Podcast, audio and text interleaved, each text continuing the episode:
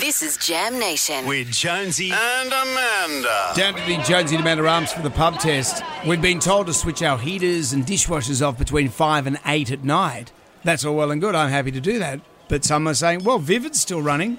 Vivid, I know, I've just been reading about this, runs on LED lights, and the, the lighting isn't particularly expensive. But for the PR purposes, here's Sydney going, wow, bang, look at us. Well, we're being told at home to do what you can. It's just to- to do with the dolphin torch and some cellophane. That's what we've been told to do.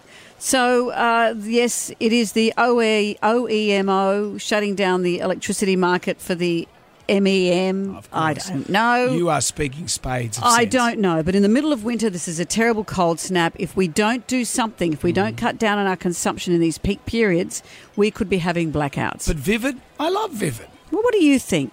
Cutting back on heating and etc. But Vivid's still going on.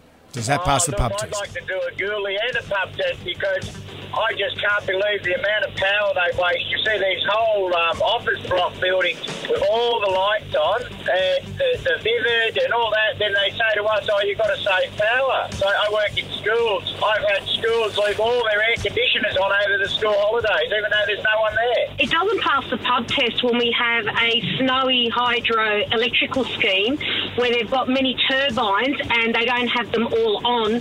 And that was specifically created in order to, um, if there was overload on the system, to put electricity back into the system.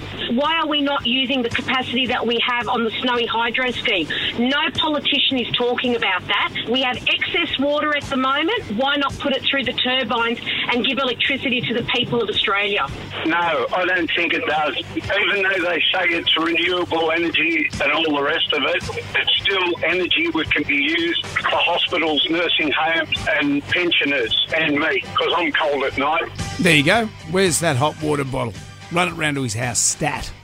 I bought a really long, skinny hot water bottle. Mm-hmm. So when you get into bed, rather than just warming your feet or whatever, it goes right. You could warm, put it into the bed, and it warms up the whole bed. Oh, nice. Very nice. Haven't you got a husband for that? I know. Where's he? That's Where's he? hopeless.